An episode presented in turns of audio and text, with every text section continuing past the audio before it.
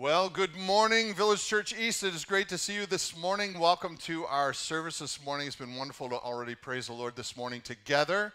Um, man, I just, I love having our, our church together and singing like that every Sunday morning. Don't you love that? Those of you that are home, welcome. We're glad that you're joining us as well. Uh, I want to just give you, um, if, if, you're thinking to yourself, eh, I'm thinking about venturing back out to church. Uh, you know, the, the COVID thing is kind of not so, not quite so scary anymore, or, or not, maybe we got inoculated and vaccinated or something. I want to encourage you, next Sunday would be a great Sunday to join us for our service. And uh, we're going to be doing a baptism service right in the public pool here, which is really cool. They're, they're letting us back into the public pool. And if you've never seen a, uh, a baptism in a public pool, this could be the the chance of a lifetime for you. So we want to encourage you to, to come out and be a part of that. If you are thinking to yourself, I'm not quite sure, I think I do want to be baptized, but I'm not quite sure, uh, I want to know a little bit more about that. I am making myself available to you, the church, to the ones online. If you get a hold of me this week, we can have a one on one, and I can give you a quick little 45 minute class synopsis on what baptism is all about. But if you've been thinking about it, this could be your opportunity to take that step of obedience God commanded us to go into all the world and preach the gospel, make disciples of all nations, baptizing them in the name of the Father, Son, and the Holy Spirit. This is us keeping doing what God has called us to do. And so uh, I'd love to be able to explain that to you why we do the, the way that we do here, why we immerse. All of that is covered. Why we don't sprinkle, why we don't baptize infants. All of those things are covered in our class that I will do uh, with you. So I promise if you get a hold of me this week, I'll clear my schedule as best I can and we'll do a one on one. If you're thinking about being baptized, don't put it off. This could be a great opportunity uh, for you to be baptized. If you know the Lord as your Savior, it's a wonderful way to pro- proclaim that in a public setting. Uh, next week also is July 4th, so uh, hopefully you'll be here with your family and your loved ones and uh, make this the first part of your day. We're going to be uh, finishing up today our message series that we're doing on potential. And next week, we'll jump back into Exodus. I'm excited to get back into Exodus with you. Uh, but today, I'm really pumped about this particular message because it's all about the church. Message of the title, the title of the message, sorry, today is The Potential of a Christ led Church. Before we jump in, I want to just ask that the Lord would direct our thoughts and our hearts as we listen this morning. Father, give us grace as we look into your word. Thank you for the worship time. I am overwhelmed by the words we get to proclaim to you and the words you love to hear from us as we lift up our voices to lift up your name. It's been a wonderful blessing already this morning, praising your name. I pray that it will only continue as now we listen to what you have to say for to us from your word. I pray in Jesus' name, amen. All right, how do you decide what brand to buy at the grocery store? When I go to the grocery store, I have some idiosyncrasies Beth would love to tell you about if you, if you uh, uh, get her in the corner and say, what, what does Craig do at the grocery store? Well, she will tell you all the things. I have to have certain brands. For instance, and let's just get it out there, there is only one brand of toilet paper that really works. Is that not correct? Right? So when we go, we get the Charmin brand. You don't like the Charmin brand? Yeah, okay, all right. Every other toilet paper, you got it, well, in more ways than one, you got to get the Charmin brand. So I got a little idiosyncrasy with, uh, with some of the brands that I buy at the grocery store. You, you probably are sitting there thinking toilet papers that you prefer, even at this. Uh, as long as it's not a truck stop toilet paper, I think you're going to be okay. In the 80s, I had a hair gel that I loved. Do you remember? Do you remember Dep? Did anybody ever use Dep? Hair gel. You remember that? Yeah. Uh, so I don't have it anymore. They don't make it anymore. And for a decade, I went through a period of mourning. And uh, instead of having this this uh, fro up here that I have now, I just buzz cut the whole thing until I found another brand that I liked.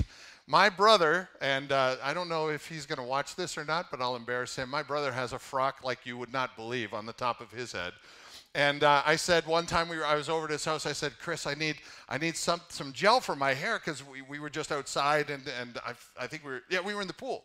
We were in the pool and I said I gotta have some gel because if you don't put something in this hair, it just turns into Yeah, it's, it's bad news. So I walked into his bathroom. He said, Craig, you're in luck. And he opened his cabinet, and there are hair products on three different shelves. And he's going, Here, you should try this one. This one I got in Europe. It's really good. This one I got in South America. It's really good. I'm going, What is wrong with you? So I felt much better about myself after I left my brother's apartment. These brands, we like to support these brands. They do something for us, they scratch an itch literally maybe sometimes. So we like to get the certain kind of brand in the grocery store that we're looking for. Here's my question to you now. Do you think we, ch- we choose our churches in the same way? That's interesting, right? I wonder how most people decide what church to attend. Like the one that works for them, the one that speaks to them, the one that scratches their itch. Uh, think of what's at stake when you choose a church. Think of this the information your children are taught. We just dismissed our children. They're out in their own area now, being taught God's word on a level that they can understand. Literally, they are being taught God's word, and you're letting it happen in a church setting. The support system for the troubled times yet to come is found in the church. The opportunity to grow spiritually and make a dent in our world and our neighborhoods is done through a local church. The ability my spouse will have to listen, change, and to mature into a better version of themselves, I count on the church. no, that's probably what Beth would say to me. The investment of money I give to the church each week. And, I, and that decision is made by my church as to where the money will go and be invested in the opportunity to reach my community, to bless them, the opportunity to bless my world through how my local church decides to give internationally to other organizations. The balance of truth that I hear that combat the lies of culture on a weekly basis. The potential that God gives to me to use my gifts to serve. All of that is done through a church. If you think to, to yourself, the church has a lot to do with how I grow, how I evolve, how I, how I become a better version of me, how my family grows we give the church a lot of weight in our lives. And it, it, it's amazing to me I, uh, because I think to myself, I wonder what the, the credentials are for most people choosing a local church to go to. The list is pretty long as to how the church impacts our lives. So I, I wonder, I, I wonder how we decide what church we. and I got to tell you, for most people, I think it's like buying a, a, a different brand of beans let's just give this one a shot and see if it works. And you take it home and it's the off brand model, and you think to yourself, I don't like that one, so let's go try another brand. And you can't do WWJD because Jesus never went to church. Did you know that? Is that shocking to you? Jesus never spent one day in church. There was no church until Jesus ascended into heaven. The Holy Spirit comes, the church is established. So until Jesus ascended into heaven, there was no church. He went to synagogue, he went to the temple, he worshiped as he should, he worshiped God whom he loved, but he did not go to church. So you can't do WWJD. What church would Jesus attend? He didn't attend any. And we are commanded in Scripture to make this a major part of our lives. Did you know that? In Hebrews chapter 10, verse 24, it says, Let us consider how to stir one another uh, uh up one another to love and good works Look at this in verse 25. Not neglecting to meet together, as is the habit of some, but encouraging one another, and all the more as you see the day drawing near. So it literally says, don't neglect to gather together. The word church literally means assembly. Did you know that? Ecclesia in Scripture, the Greek word means assemble. We are commanded to assemble together, not to neglect that very important part of our lives. The church is essential and it can impact our lives in pretty significant ways. By the way, I believe this is one reason why our church hit such a tailspin in 2020. If you thought to, to yourself at any time over the last 18 months, I think the world's going to hell in a handbasket, you might be right. Because what was taken away from the world in 2020? The church. A third of people were regularly involved in their churches in 2020. When you take that influence out of communities, out of neighborhoods, out of the world, you're naturally going to have a whole lot of, listen, when good is removed, sin will move in. So you think to yourself, I think the world just went crazy in 2020. I agree with you. And I think a big part of it is because the church was removed. And I think it's having a hard time getting back on its feet. Just like buy, buying toilet paper, you should never buy. There are churches, by the way, that you should never attend. There's some churches that you should not go to. And my goal this morning is to help us identify what makes a good church and what can, that church do. What can that local church do? Listen, churches are essential to this world. They have been, they always will be. Going to church, going to worship God publicly with fellow believers was important to Jesus when he was growing up. It was a big part of his life. Even though he didn't go to church, he went to temple, he went to tabernacle, and it should be a big part of our lives. But what Jesus gave us was even better. Jesus gave us the church. Now the church can meet around the world, around time. We don't have to travel to Jerusalem. We don't have to do a pilgrimage to, to Jerusalem and find a temple, the, ooh, the temple somewhere. You don't have to do any of that. The church is where Christ is present. When we gather on Sunday morning, something very supernatural happens. I know you don't see it, maybe you don't feel it, but I, will tell you, when I sing some of these songs in the morning, I kind of feel it. And I'm not looking for a feeling, I just know the reality is the church, when we gather, something significant happens in our lives. It's meant to be that way. It, in fact, it was so important to Jesus that he died for the church. We like to, as individuals in, in America, we like to, because America is an individualistic nation, we like to say, Jesus loves you. And that's very true. But in Scripture, you will find that Jesus loves the church an awful lot. Because his point was not to save you and let you go on your own. His, his, his point was to save you, to get involved in your life so that you could be a part of a greater thing, his church a greater family. The person you're sitting next to is if they know Jesus Christ as their Savior, they are a part of the family. God has worked in their lives, God has worked in your life, God has worked in the person behind you, and brought you together to be this thing called the church, which Jesus died for. All of the disciples died because they were establishing churches.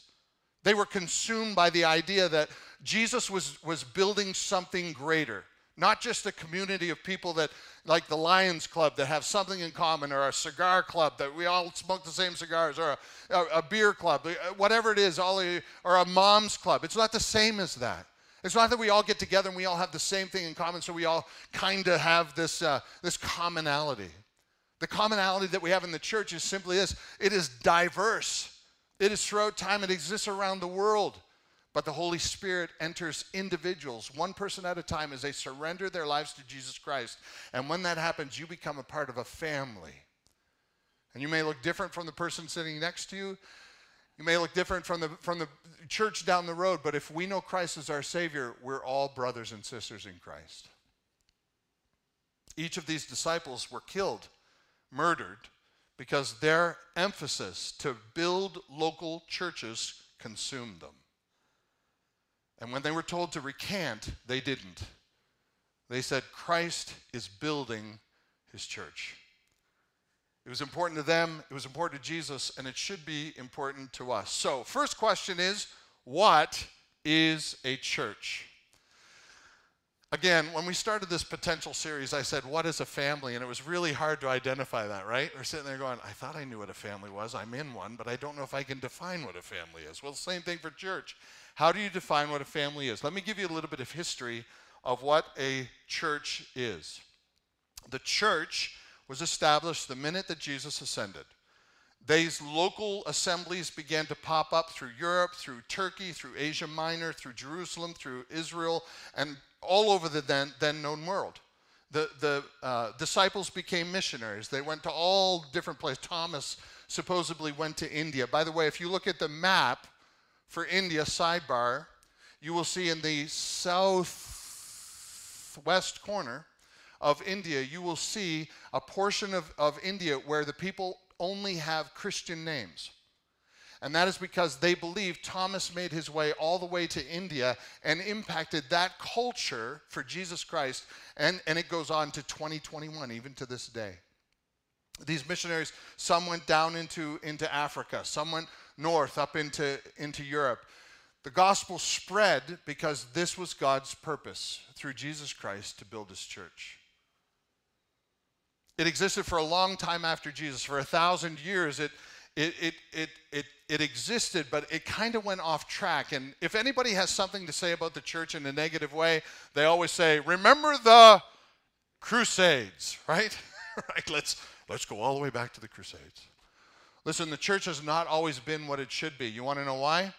Because it's led by people. And people are not always who they should be. This is, by the way, why the Protestant Reformation began. Because Martin Luther had it. Martin Luther, after 1500 years of the church, stood up and said, The church is not what it should be. He was disillusioned with what it had become.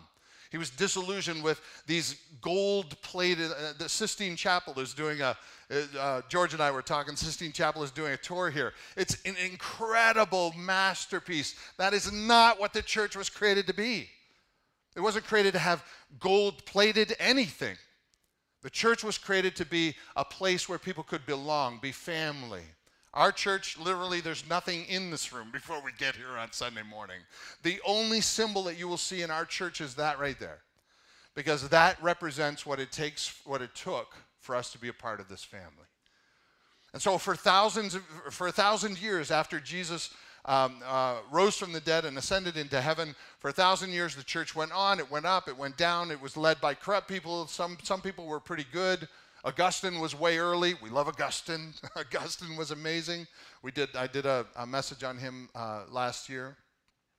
And as we went through, as you go through history, you can see it kind of descending in, into anarchy and into chaos. And finally, it's all they wanted was money and power. And the Protestant Reformation began, 1517. Martin Luther stood up and said, That's enough. And he nailed the, the 95 Theses on the castle door at Wittenberg. Uh, he was ticked off by several different things. Number one, nobody could read the Bible. There was only one version of the Bible. It was the Latin Vulgate. It was a thousand years old. Can you imagine reading a language that was written a thousand years ago? You wouldn't even understand. Be going, what? Is that a letter? You wouldn't even understand it. And the church determined they were not going to let this Bible be translated. Anyone that tried to translate the Bible into modern day English, they killed them. You can read about it. It's all in church history. It's not hidden. Just dig for the information. It's there. Martin Luther said, no, we got to get the Bible into the, into the hands of the regular people. Another thing that got him was indulgences. The church was always asking for money. The church made up this thing called purgatory so they could say, hey, your, you know, your, your grandma's in purgatory, but if you give us some shekels, your grandma can get out of purgatory. Nowhere in Scripture. Nowhere. You can, you can dig as long as you want. And I know this, this might offend some maybe some Catholic folks that might be watching or in house, but I just want to tell you, it ain't there. It was created so that the church could get more money to build the Sistine Chapel, if you want to be honest. So they, they collect money, that's indulgences, and Martin Luther said, This is not right. And then, and then God gets a hold of his life, transforms him, he becomes he becomes in love with Jesus Christ like, like he never before. He was already studying to be a priest, but he went to Rome. He started going to these pastor conferences and found out that these guys are all sleeping with prostitutes. And he thought to himself, what is going on? And he had it. He had it. And so he began what we call the Protestant Reformation. They threatened him with his life over and over and over again, threatened to take his life away. But he stood up in 1517, and when he did, and he nailed those theses and he asked for time with the church so that he could he wanted to debate the leaders of the church so he could show them they were wrong. Using scripture erasmus had just translated the bible into a, a modern language and he had kept his life because the catholic church liked erasmus. And so he said let's just debate what we're reading in here. And they, they said no debate. Recant or die. And so he said here i stand. It's all i can do.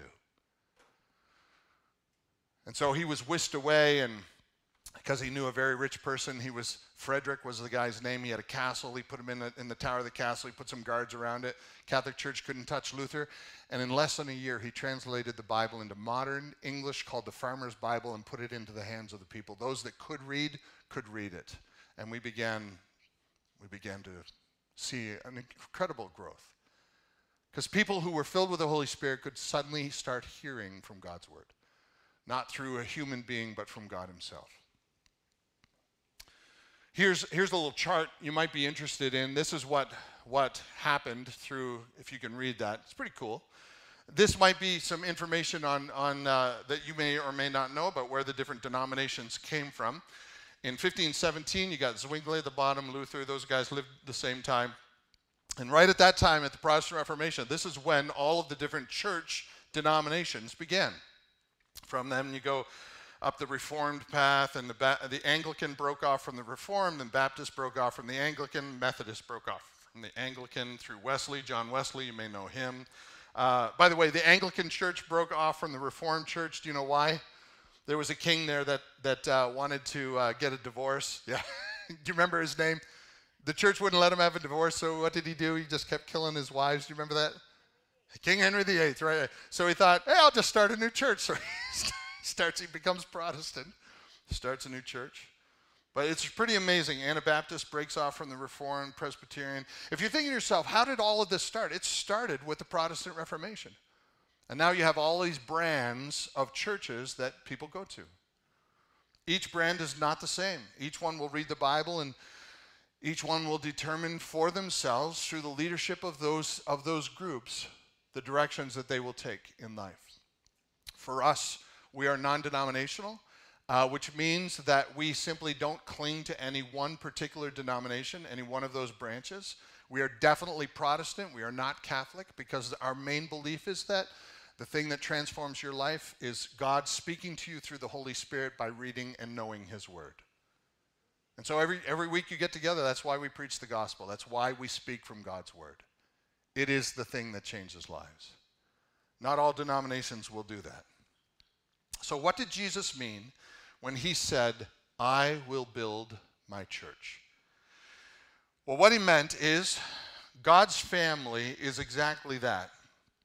It is the idea that God is building a family and he's not done yet. If you know Christ as your Savior, you are part of God's family. You remember the circles I showed to you a, a few weeks ago when we were talking about uh, what, what it means to be family. In the, in the early days, you were, your family was a part of a clan, and that clan was a part of a tribe, and that tribe was a part of the nation. So the stronger your family, the stronger the nation. This kind of applies even today, right? Your family, we may not have a lot of clans and tribes or wear kilts that show what clans or tribes we're from, but your family definitely contributes to the strength of the nation. If the families are broken, the nation will break this kind of idea is what we're used to uh, even in our world today. But when Jesus talks about family, he doesn't talk about it in these terms. When Jesus talks about family, he, he knows there are two words in the Greek that are used for family. One is oikos and one is patria. Patria means descendant like what it means to make up a clan. Oikos is actually the household, the individual members of a family that make up that family unit. And as Jesus talks about the church, he uses the word oikos. He uses the word not patria, like where you fit into the grander scheme of things, but he uses the word oikos, meaning that we are all a part of this family, this one family that God is building. Once Jesus was teaching and his own family came to see him. You may be under the impression that Jesus was an only child. You would be wrong. Jesus had brothers and sisters. Mary was a virgin when she had Jesus, had to be because no sin nature was passed on to him. But after Jesus came, you know, Joseph and Mary, they did what married people do. And so they ended up having more kids. And you may think to yourself, I don't think that's right. I think Jesus was an only child. Well, let me take you to an incident when Jesus' family went to visit him. He's preaching the gospel and he's in a house and the people in the house there's so many people in there the people in the house said hey jesus your mom's outside. And and jesus responds to them. It's in luke 8 20 and it says this he was told your mother and your brothers are standing outside desiring to see you but he answered them my mother and my brothers are those who hear the word of god and do it so in other words he's using these uh, he uses every opportunity to make a point they said, Hey, your, your, your family's outside. They want to see you for a minute. Jesus says, You know who my family is? Anyone who hears my word and does it. They are family. He begins using this term of family. He expands this idea of family, never been done before, to an idea where it includes anybody who hears his word and does it. In other words, anybody who believes in him, anybody who believes he's the Son of God. This is why, by the way, Jesus said over and over again, you must be born again. Because what he's saying is, you were born into your family, I was born into my family, and that makes me a Jarvis. I carry the Jarvis gene, the Jarvis blood through my veins. My kids were born to my family, that makes them Jarvises too. We, we share a common uh, uh, bloodline. Jesus was using this term in a brand new way. He's saying, in, in his family, you have to be born again. You still are a part of your family, but you must understand you are born into the bloodline of the family of Jesus Christ. Do you know in Scripture, Jesus even calls us brothers and sisters? Jesus says, I am your brother. That's kind of weird, isn't it? Because you think to yourself, wait a minute, we worship Jesus. And you would be right. But because he died on the cross and gave us a way to be a part of his family, he becomes our brother. That's crazy. I'll share that verse with you in a minute. We have to understand in order to be a part of this family, we were not born into it. When you came out of your mother's womb, you were not a, part, a child of God. I know that's not popular to say nowadays because every, every politician will get up and say, We're all children of God. That is not true. You, when you were born, you were born an enemy of God. Did you know that? We had a rebellious nature. Did you need any classes to learn how to steal your brother's or sister's toys? Did you need any classes to lie to your parents? Do you need any classes at all to do anything wrong? Nope. Why? Because it comes natural. You know what you need classes to do? To learn how to get along with your spouse, to learn how to be a good person, to learn how to think positively. Oh, yeah, we need a lot of classes on those things. That is not natural to us. And when we're born, we are not born with God flowing through us. We are born basically with the, with the devil in control of us. And God at one point reaches down and rescues us, and we become, instead of enemies of God, children of God. Let me give you a passage of scripture. This is the main verses we're going to be looking at in Ephesians chapter 2. So if you want to turn there in your devices, Ephesians 2, verse 12. Remember that here it is. You were at that time separated from Christ. Not, not good words, right?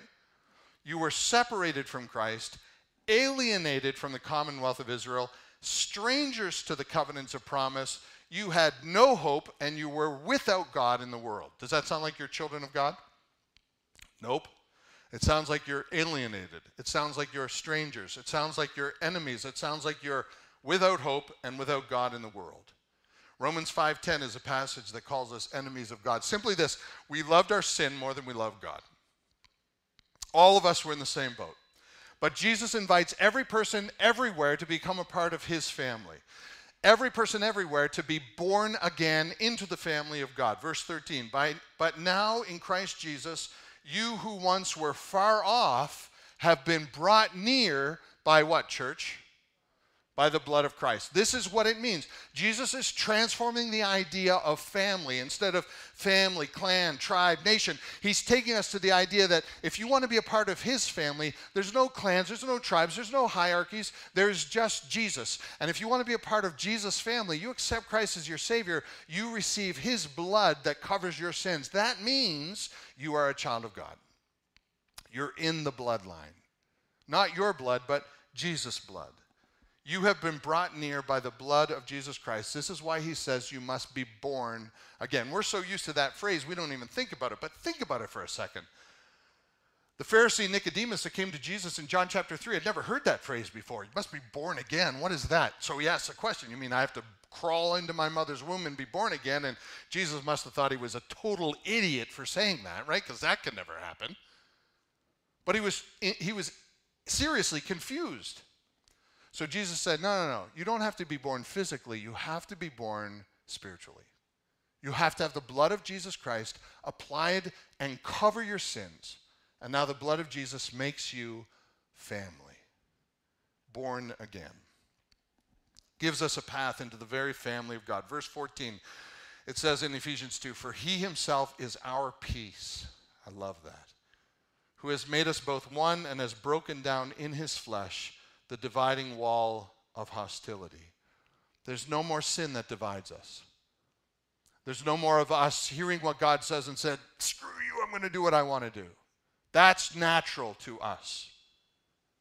But for those of us that know Christ as our Savior, for those of us that are part of the family of God, we hear what God says and we say, that's what I must do. Because we're part of His family. His blood has brought peace to our lives. And so Jesus extends the family circle.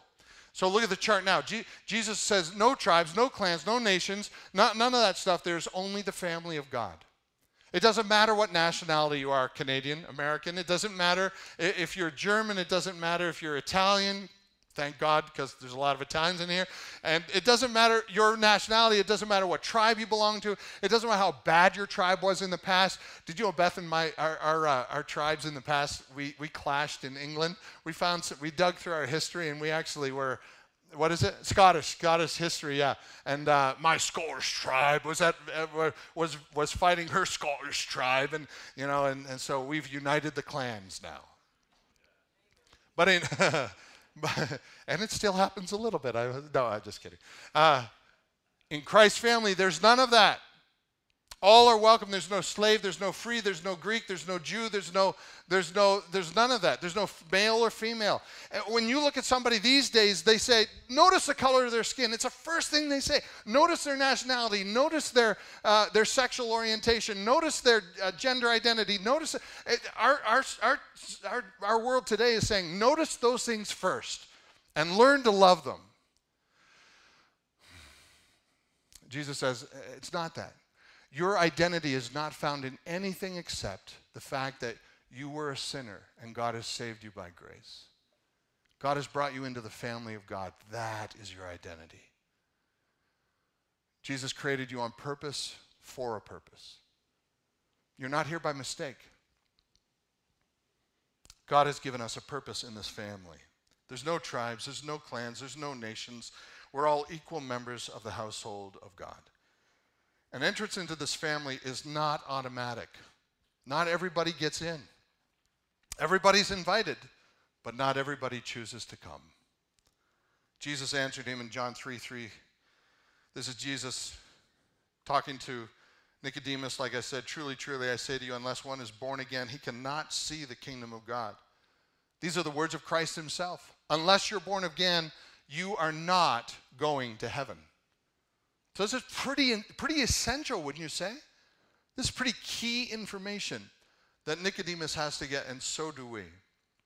The key is we have to be adopted into the family of God. Adoption is the process where God accepts us as his own family. Even those that by nature don't belong to it. And to be honest with you, none of us by nature belong to the family of God. By nature, we are all sinners bound for hell. Calvin says, from the crown of our head to the soles of our feet, we are filled with sin.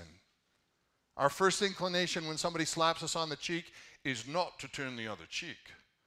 Our first inclination is to take a piece of the other cheek, right?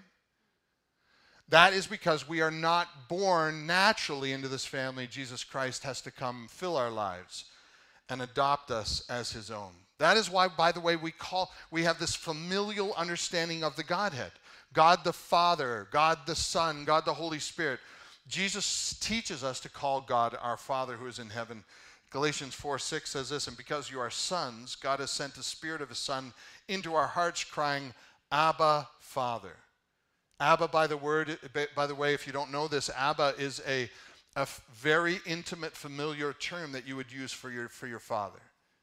It'd be like the term that you would use when um, when, when, when you feel like just holding onto your dad's hand, you would say father. There would be something different about the term you would use. Or when, you when your dad's lying on a deathbed and you come beside of him and you say, Dad. Or when you're in trouble and you need somebody that will hear you and listen to you and love you, even when you're in trouble, you say, Dad.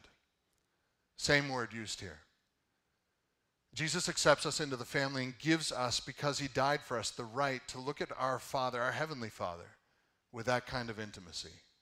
God has sent the Spirit of His Son into our hearts, crying, Abba, Father. So you are no longer a slave, but a son or a daughter. And if a son, then an heir through God. It's so cool. You're not just a child of God, you inherit all of the blessings God has.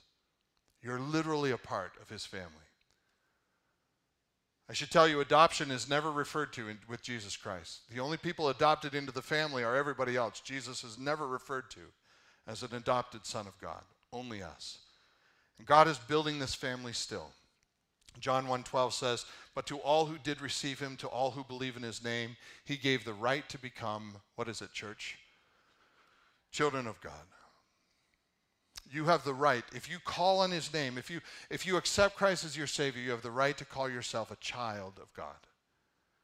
In God's family, this new family, we have brothers and sisters from all races and backgrounds. Romans 10 12 says, There's no distinction between Jew and Greek.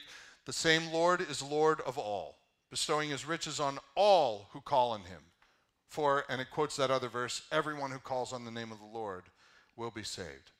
And this is why Jesus calls us brothers and sisters. Let me give you that verse, Hebrews 2:11. Here's what it says: "For he who sanctifies, that's Jesus Christ, sanctifies us. He who sanctifies and those who are sanctified, that's us, all have one source. That's Jesus. That is why Jesus is not ashamed to call them brothers." That's a crazy thought, isn't it? You are, if you accept Christ as your Savior, you are a brother to Jesus God is your, your heavenly Father. Verse 19.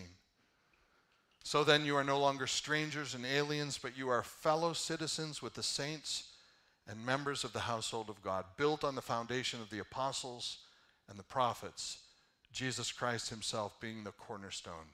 What that means is Jesus started this family. There was no church until he rose from the dead.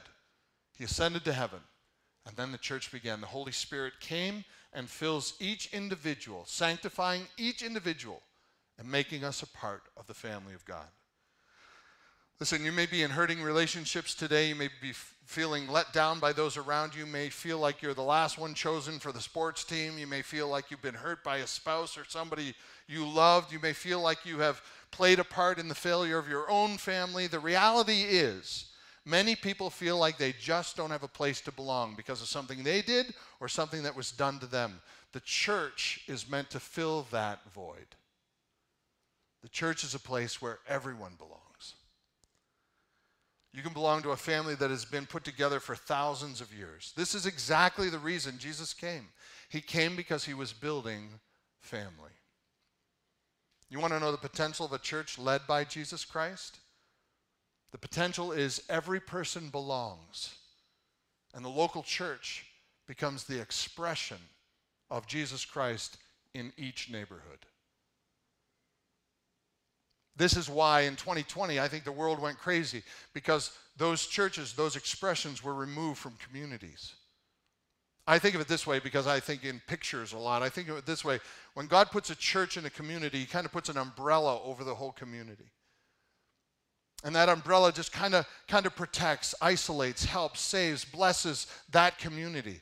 That's why Village Church, at our church, we want to make sure that we're involved in the community as much as we can be, as much possibly as we can be, because we want to make sure that this church blesses this community. We don't want to, we, we want to grow small. That's our phrase. We want to grow small. Because, because we want every person to feel like they have a place to belong, not get lost in the crowds.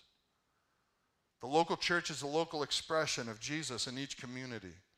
Now, the universal church, the difference is when you accept Christ as your Savior, you become a part of His family. But you got to find a local church where you can get busy, where you can become a part of whatever that church is doing to bless that community, where you can express Jesus on a one to one basis.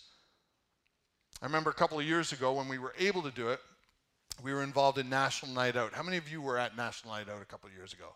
Several of you were, I know you were there helping us with that. We did, what is that stuff we did for the kids? What is that mucky stuff? Slime, we did slime. So we, we went to National Night Out, and, and the kids showed up, and the, the police were there, and, and a couple of different community uh, uh, events were happening. And we wanted to, to make a place so that the kids had something to do while their parents were standing in line getting, getting school supplies and stuff for their kids. And so this church pulled together, and we had we had like four different tables all put together. We had slime out there. We had what else did we have? We had picture. We had a picture booth. What else did we do? We did something else. Anyway, oh, we gave away uh, those those uh, tops or something. Anyway, we did we did activities with the kids. It's it was no big deal, but it was something so that we could let our our church our, our community know we wanted to be a part of what this community was doing. Local churches are meant to bless local communities. This is where we experience this idea of family. If you think about it in your own family, if you're a son or a daughter, or a mom or a dad or a grandparent, you play a role, right? If you're a grandparent, you I've heard have the best role in the world. You bring the kids in for a while, you spoil them and you send them home so they, they can they can kind of bother their parents. I've heard that that does happen. I'm sure nobody does that here. Grandparents have a role to play. Parents have a role to play. Kids have a role to play. Everybody has a role to play. And maybe in the home, your role is maybe you wash dishes. Maybe you, you mow the lawn. Maybe you take care of the cars. Maybe you clean, uh, clean the house and do the laundry. Maybe, maybe you do, but, but you participate. You, you become a part of whatever role you play in that, in that home. In the same way, in a local church, we play roles. You are here because God has put you here to serve, to do something. Relationships that interact with one another. And just like traditional relationships, we are meant to play a role in God's family. In God's family, we love. And in God's family, we forgive. In God's family, we use our gifts to serve one another. In God's family, we welcome other members. In God's family, we value each other. In God's family, we have a place to worship Jesus Christ. This is what happens in our local assembly. This is why your involvement here in this local church is essential. And I'm pleased to say, last time we did an evaluation, I don't know what it is now, but we had like 80% of our church were regularly involved in weekly service in some way or another. That's because every person has a role to play. In 1 Corinthians 12 25, it says that there may be no division in the body. The members have the same care for one another. If one member suffers, all suffer together. If one member is honored, all rejoice together. Now you are the body of Christ and individually members of it. Here's the key the family of God has a potential of impacting culture when they live out family principles. If you're a part of a local church, the more you get involved in that local church, the more impact you have in community, in, in the culture around you. It starts with you, and it impacts the world. So, how do we live up to our potential? Well, I wrote down a couple of things. The, the main thing is we keep the main thing the main thing. And the main thing is what is the main job of the church? To glorify Jesus in all we do. That is the bottom line. We want to lift up Jesus all the time. And I'll tell you what, in our culture today, we need to lift up Jesus more and more. Because the world, if you don't if you don't agree with this, I'd love to find out why, but the world to me just seems to get darker and darker. The more we lift up Jesus, the more light we bring into the world. A light, Jesus said, that is set on a hill cannot be hidden. Churches, local churches, are meant to be the light in those communities. Not by looking like the world, because that's covering the light of Jesus, but by looking different. A lot of churches are sold out on the idea wrongly that if they look more like the world, more of the world will get saved. That will not happen. The church, our main job is to glorify Jesus Christ by not watering down the truth that he taught. This is how we bring the gospel to life. We don't, we don't bring it down, we lift it up. This is why when we baptize, one of the greatest things I enjoy doing at the church is baptizing out there in that public pool. If you've never been a part of a baptism where you're baptizing in one section of the pool and people are doing laps behind you, then you have not experienced a public baptism. It's really, it's really quite cool. That's what we're going to do next week. We want to make sure that Jesus' name is lifted up no matter what. Two years ago, before COVID hit, like um, two months before COVID hit, we had a, a neighborhood service in the gym right across the hall. And we had, we had a couple of different churches that were involved with us, and, uh, and people were walking around on the track up top, and we were just singing praises to God's name. We, we do that not, not because we, we, not because we want to uh, uh, hurt anybody's feelings or, or be obnoxious or anything like that. We do that because we are a church that meet in this building every single Sunday, and we want people to know we're here. We want to lift up Jesus' name. Therefore, it's essential that we keep the gospel clear. We want to glorify God's name, and we want to keep the gospel clear. 1 Timothy 3:14 I hope to come to you soon Timothy uh, Paul writes to Timothy but I'm writing these things to you so that look at verse 15 if I delay you may know how you ought to behave in the household of God which is the church of the living God what is the household of God the oikos of God the church the household of God which is the church of the living God and look at these words a pillar and buttress of what church truth we live in a world that lies to us regularly. In church, you receive a regular dose of truth. Well, I don't know about you, but if I had to live watching the news every single day, it just you I would be a, an individual that you would not want to be around. But the hope that I have is every Sunday I get to come together with you and either preach or hear somebody preach about the truth of Jesus Christ. It balances my life out. If I don't hear the truth, I will start believing a lot of lies. And you think to yourself, how can people believe that? You ever think that? How can you possibly believe that? It's because there's no balance of truth for them. And it doesn't even have to be about an individual item, like whatever item it is that you think people are falling for. It just has to be a regular dose of gospel truth. Jesus Christ called himself the way, the truth, the life on purpose. It's because we need a regular dose of truth. The church is, is a pillar, and do you know what a buttress is? A buttress is what holds something back right? It's a pillar, it's a buttress, it's, a, it's something that you can't, that, that nothing can force itself through. The church is a buttress of truth, the last line of defense for a world lost in sin. Listen, do you ever wonder why Satan is hell bound, bent on killing the church? Uh, he's tried through the centuries to kill the church, one person at a time. And he's never succeeded. He goes around as a roaring lion seeking someone he might devour, right? He doesn't want to play with you. He wants to kill you. Because if he can get you, he can get your, your family, he can get your church. And, and if he can destroy a church, he'll work from the top down. You want to know why our world parades the sins of the church on a regular basis? Like, there's a lot of sin to parade in this world. You want to know why they choose churches to parade on the television on a regular basis? It's because sin values destruction.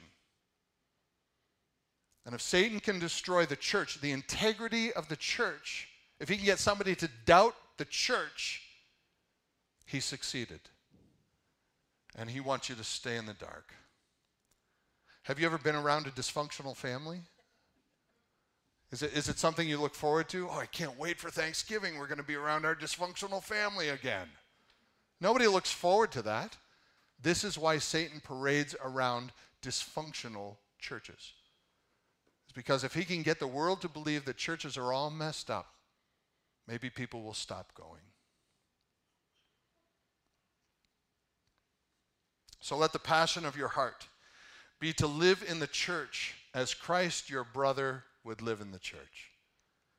Christ died to build his church. The church is the passion of Jesus Christ. Ephesians 5:25 Christ loved the church and gave himself up for her that he might sanctify her, having cleansed her by the washing of water with the word, so that he might present the church to himself in splendor, without spot or wrinkle or any such thing, that she might be holy and without blemish. Do you understand in the church why we have hard conversations with each other? Because we do on a regular basis. I've had hard conversations with people in this church. I've had to come up to you and say, listen, I, I'm, I'm seeing what's happening in your life, and I got to tell you, I don't think it's going to go in a good direction. Let's be honest with one another. I need you to be honest with me right now. Is there something we need to talk about? And I, I will walk that path. Not because I enjoy putting the other person down, but because if we don't speak truth to one another, we are going to live in a lot of darkness. And what happens is you surround yourself with other people who live in the darkness, and suddenly your darkness doesn't look that bad. In the church, we come to one another in love, not because we enjoy doing it. I love correcting other people. Not because we enjoyed, my gift is to correct other people. Nobody has that gift. But in love, we come to one another because the church is the pillar and the buttress of truth. And if one family member suffers, we all suffer. And if one family member is in trouble, we're all in trouble. And if one family member is suffering under the weight of sin, we all suffer under the weight of sin. You are sitting with people that bear as much shame as you do, as much pain as you do.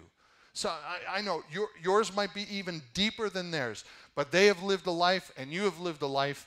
And in both of those lives, there is shame, hurt, regret, despair. The church is where we come together and we're reminded we are not the sum of our past decisions. We are who God is making us into. We are the family of Christ.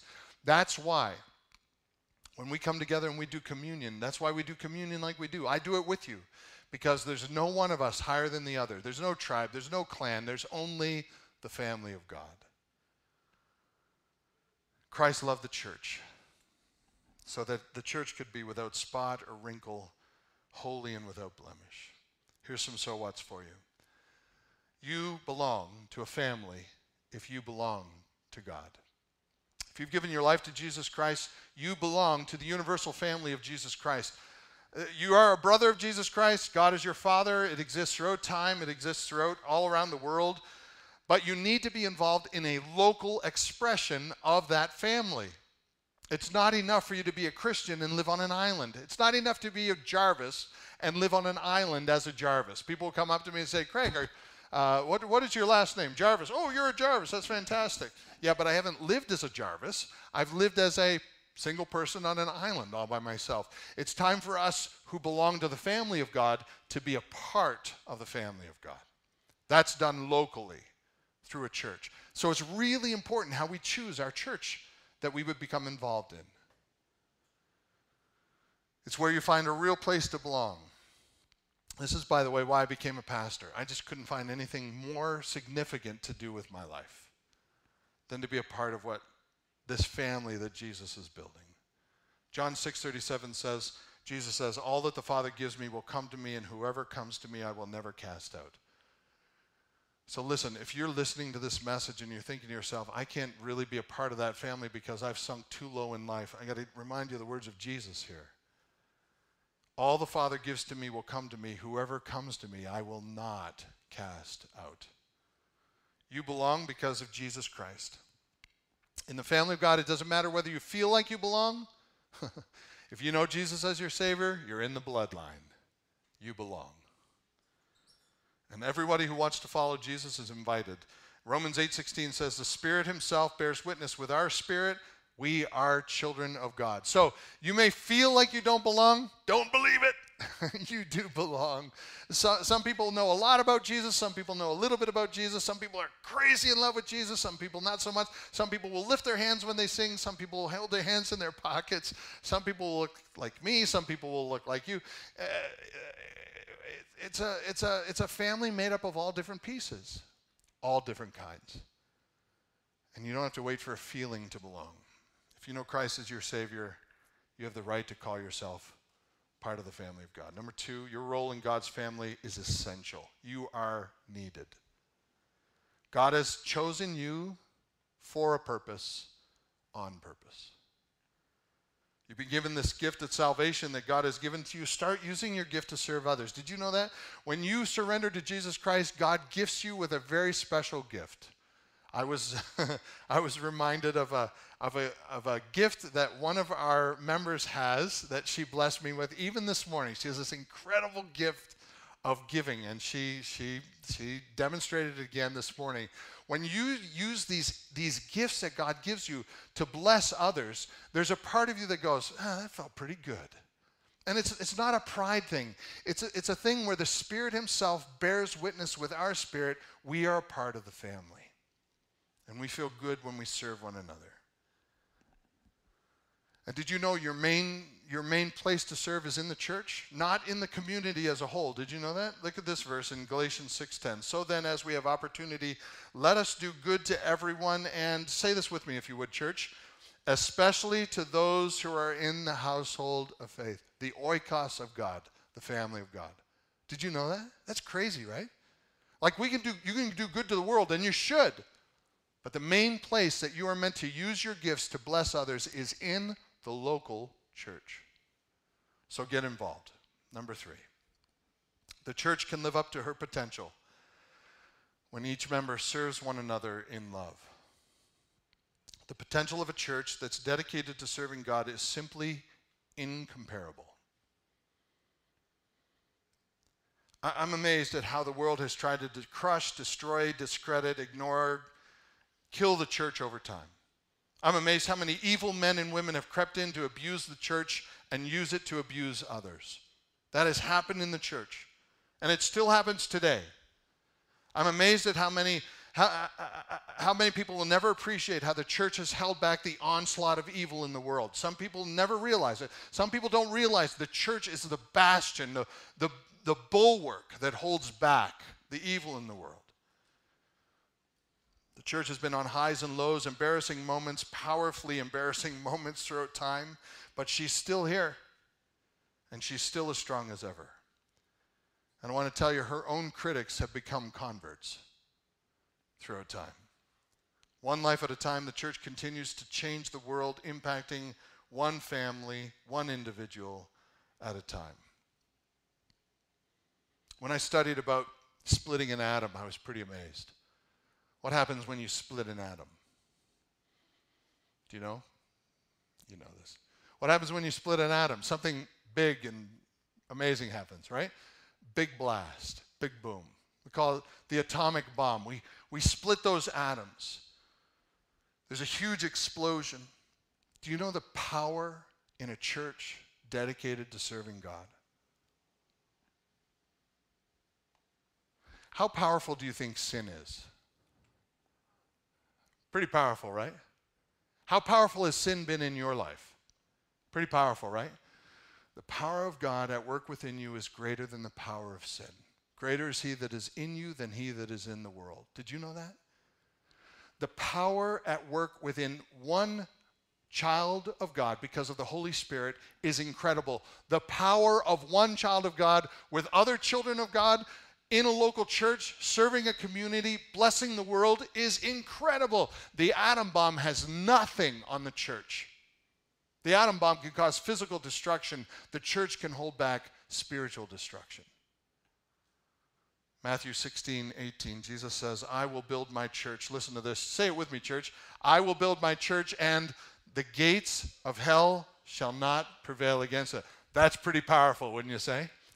Jesus said, I will build my church, and there ain't no power that can come against it. The gates of hell itself will not prevail against the church. She will remain strong. She will remain full of dedicated people. She will remain a bastion of the truth. She will preach the gospel. People will be changed. Families will be changed. Generations will be changed. I will work through the church. I have built my church, Jesus says, and the gates of hell will not prevail against it. As long as the church is here, as long as God continues to build his church, as long as we submit to one another out of love and reverence for Jesus Christ, as long as we play our roles properly in the church, splitting an atom has nothing on the power of God at work through his people. So, if you're at home and you're thinking to yourself, I don't know if it's time to come back to church, you're missing it.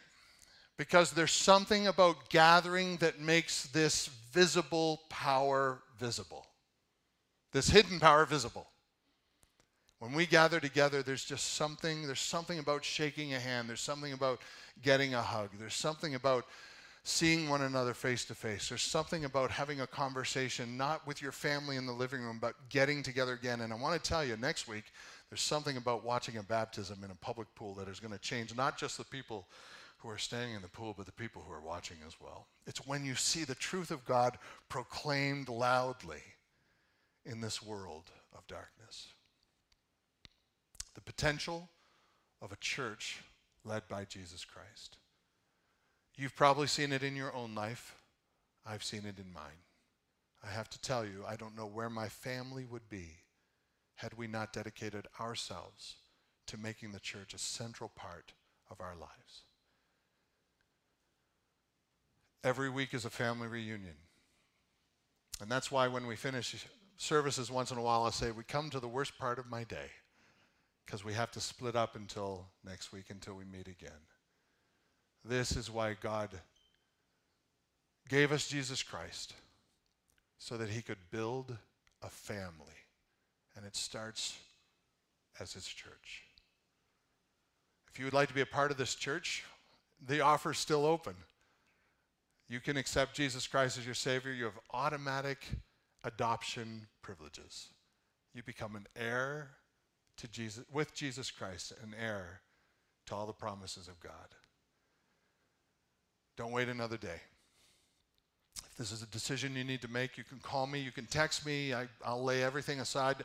Uh, uh, Brent is going to be over here with, at our prayer booth if you want to talk to him afterwards. It's amazingly easy, but it cost Jesus everything. And because he did all the work, you don't have to do a thing. And God can use your life. Let's pray. Father, thank you for the time that we had here today to look into the potential of a church led by you. Help us, Father, to keep in mind our part to play in this and how you can use us to change the world. Not because of who we are, simply because of who you are and who you can make us into.